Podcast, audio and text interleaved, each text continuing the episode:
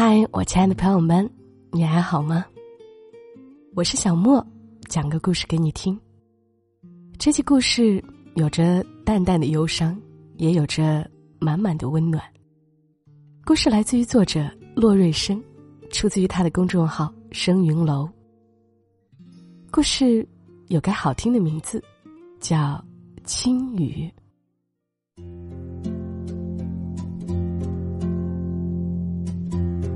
我的母亲不会说话，她是哑巴。我听我外婆说，母亲在很小的时候生了一次病，病好了却不会说话。外婆带着母亲找过很多医生，但是那些医生什么都没有看出来。久而久之，所有人都接受了母亲不会说话的事实。母亲虽然成了哑巴。但是他并没有很沮丧，他依旧过得很快乐，因为外公外婆感觉内疚，把所有的爱给了他。他的哥哥弟弟也是这样，处处保护着他，旁的人也没觉得母亲异样。母亲长得很漂亮，是真的很漂亮，那是一种不染纤尘的漂亮。而母亲的失语，反而让她显得更加神秘美丽。许多年轻后生都爱着母亲，但是母亲十分羞怯，从未理过这些人。母亲有一个会说话的名字，叫做青雨。杨青雨是上过私塾的外公在母亲失语后改的。这能稍微弥补外公心里对母亲的亏欠。其实，外公外婆也没有亏欠母亲什么。那场病是超出外公外婆能力的。那几年的农村，生大病就只能求神拜佛了。在雪野，人都是极亲厚的，他们对于母亲的失语都表示出了怜惜。那些老人。常常叹息着：“这么个玉人，怎么就是哑巴呢？”然而转念一想，也安心了。这是老天安排的呀。有了这么好的性格，这么好的皮囊，要是再不是哑巴的话，那就成红颜祸水了。母亲有一头黑亮的秀发，像是雪一样，泛着光泽。外婆每日给母亲梳头，都念叨着：“哎，这头发真凉。”母亲就笑笑，不说话。其实母亲是可以发出一点声音的，那是很尖噪的声音。母亲从来不说，她是个安静的姑娘，她也爱美呢。她的活气不重，每天就是和小姐妹们。去割猪草，小姐妹们从来没觉得母亲和他们不一样，他们常常打趣儿母亲说：“这么美的一个人儿，该嫁给什么样的男子呀？”母亲也不像别的姑娘，听到这句话就会咋呼呼的追着打来打去，她就微低着头笑着，如水的眼眸望着她的小姐妹。脸慢慢就红了。你们看，你们看，青雨的脸红了。一个眼尖的姑娘看见了，拍着手说：“母亲用双手捂住脸，不去看他们，等人们不笑了，脸不红了，才把手放下来。雪野多水，那明晃晃的水田呀，那清澈的小溪呀，多的是。”母亲看到水时，总爱停下来，看看水中的倒影。那水里的人真是漂亮，母亲心里一甜，脸上的酒窝就漾开了。母亲看到水时，总爱停下来，看看水中的倒影。那水里的人儿真是漂亮，母亲心里一甜，脸上的酒窝就漾开了。母亲有着很好看的酒窝。要是发现头发乱了，母亲就掬一点水，把头发濡湿了，轻轻的整理好。有些小孩淘气，他们看到母亲就远远的喊着：“哑巴，哑巴。”母亲也不羞，也不恼，他知道这些小孩都没坏心肠，只是好奇，就冲他们笑笑，指着自己的嘴，摆摆手，再说：“我不能说话呢。”这些小孩也就不叫了，胆大的会走过来问东问西的。母亲就尽量做手势回答。后来，母亲和这些小孩子都成为了好朋友。那时，母亲十六岁了，本来不该和七八岁的孩子玩的，但是母亲就是爱和小孩子待在一起。后来，母亲生了我，也喜欢和我一起玩。学野的姑娘都嫁人嫁得早，不知为什么，总之。一方有一方的风俗吧，姑娘在十六七岁就开始找婆家了，一成年就嫁了。而十六岁的母亲，自然也是要找婆家的人了。虽然母亲是哑巴，但是由于漂亮、性子好，又勤劳能干，所以有许许多多的人来说媒。外公外婆对母亲一直都心怀内疚的。所以这件事情就由着母亲，他们也担心呢。母亲再怎么说也是哑巴，怕嫁出去受欺负，所以一直都没答应。母亲表面平静如水，可心里着急呢。她要找个好夫婿，然后来提亲的人家总是让母亲心惊胆战，有说自己家富的。有说自己家人有权的，都有，但是母亲聪明着呢，她又不是嫁给钱，又不是嫁给权，她是嫁给人的。那时我父亲还没有勇气去提亲。他在江边见过母亲后，就一直心心念念，母亲的样子，就老是出现在他梦中，但是父亲真穷。年年都吃红薯玉米面，衣服又烂又破，而且他还有一个弟弟。那间破房子，他也只占了一半。父亲看到那些人络绎不绝的去母亲家提亲，心都快急出来了。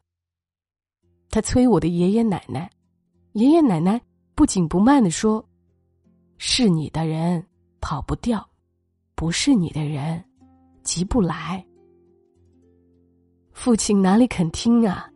就天天跑去母亲割猪草的地方晃悠。母亲就是在雪野的田野里，第一次见到父亲的。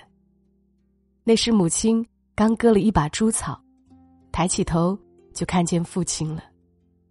父亲像头牛一样站在田埂上，呼呼的喘大气。他远远就看见母亲了。不知是什么原因，使得父亲突然有了勇气。他从母亲手里拿过刀，呼呼的就开始割猪草。雪野的田埂上，那时满是青翠肥嫩的草，猪都爱吃。母亲呆呆的看着父亲，他被吓傻了。父亲一句话不说的把母亲的背篓装满了。母亲以为这就完了。想不到父亲，竟把母亲背上的背篓拿过来，背着就走。母亲第一次发出了他那尖噪的声音。那声音被晚风吹得很远，竟然有了一些韵味，并不是母亲想象的那么难听。父亲的速度保持的很好，既不让母亲追上，也不至于落得太远。父亲在要到母亲家的时候，才放下背篓，然后站在那里等。母亲终于追上去了，恼得极了，举着拳头就向父亲捶下去。父亲却嘿嘿的笑了起来，母亲就不打了，看着父亲快步走了。父亲把这件野蛮而又有些浪漫的事情做了许久，直到母亲第一次在梦中看见了父亲，父亲就去提亲了。由于母亲的首肯，父亲终于和母亲定亲了。定亲后，父亲就两头跑，家里的活计和母亲家的活计都在忙。父亲身体好，又有爱情的滋润，竟然一点都感觉不到累。三月了要插秧，父亲先去母亲家，把秧插完了，再忙自家的。五月了要给玉米除草，父亲也是先去忙母亲家的，在那青翠翠的玉米地里。父亲和母亲一忙就是一整天，一句话都没说过，手也从来没牵过。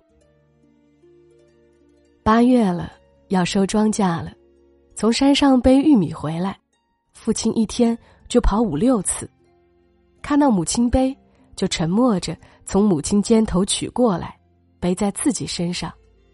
母亲空着走，甩着手，跟在父亲后面。笑得真开心。过年了，父亲也是先在母亲家吃了年夜饭，再回家吃点儿。第二年，父亲就娶了母亲。那时，他们住在新立的房子里，四面透风，父亲就睡在风最大的风口，抱着母亲。唯一的薄被也全盖在了母亲身上。不出一年。父亲就将那独立的房子扩展到了三间，也镶上了发着清香味道的杉木板。母亲嫁给父亲后，他的聪明能干就充分发挥出来了。家里永远是收拾的最干净的，父亲衣服上的补丁永远是最平整的，也是洗的最干净的。母亲将白米炒在玉米面里蒸出来。比白米饭还好吃。母亲把小的、别人不要的辣椒用油炒熟了，以后下饭时特别适口。母亲没因为他是哑巴受过一点气，他总是笑脸对人，别人也不好意思板着脸对他。第二年就有了我姐，第三年就有了我。母亲就边带孩子，边照顾这个家，母亲显得更开心了。她自小就喜爱小孩子，现在她有了自己的孩子了，怎么会不开心呢？我小时候特别淘气，母亲也不打我，就只会自己抹眼泪，这比打我更有效。我最害怕母亲哭了，只要一哭，她的什么话我都听。但是那时记性不好，老是忘掉，就老惹得母亲哭。我念书了，有同学叫我母亲哑巴，我开始很委屈，偷偷哭过许多次。但是后来，我见到了我同学的母亲，他母亲没我母亲好看，穿的没我母亲干净，我就不觉得委屈了。我后来再长大一点儿遇到有人叫我母亲哑巴，我就能心平气和的告诉他：“我妈妈和你妈妈一样，她只是不会说话。”母亲的玩心简直比我还大，她会缠着姐姐跳皮筋，缠着我玩抓石头。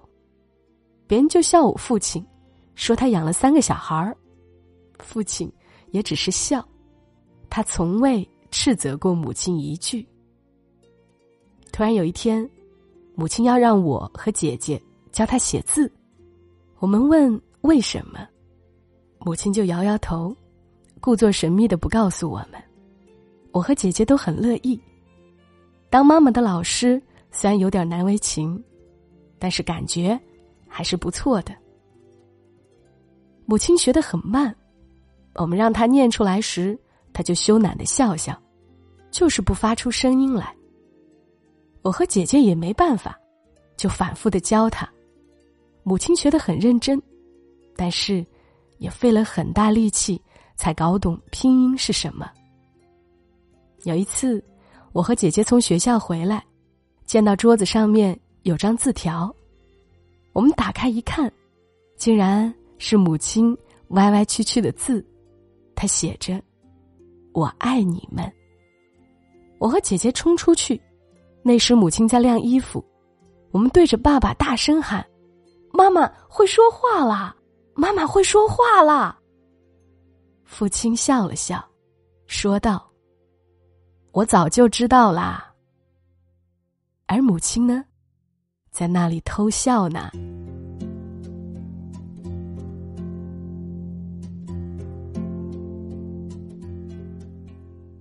好了。故事讲完了，真是有点遗憾。我原以为感冒能够好，声音应该能够恢复，可以用比较好的状态来讲这个故事的。所以还是要谢谢你们，依旧选择听完了。就让这个故事伴你入梦吧，祝你夜好眠。小莫在深圳，和你说晚安。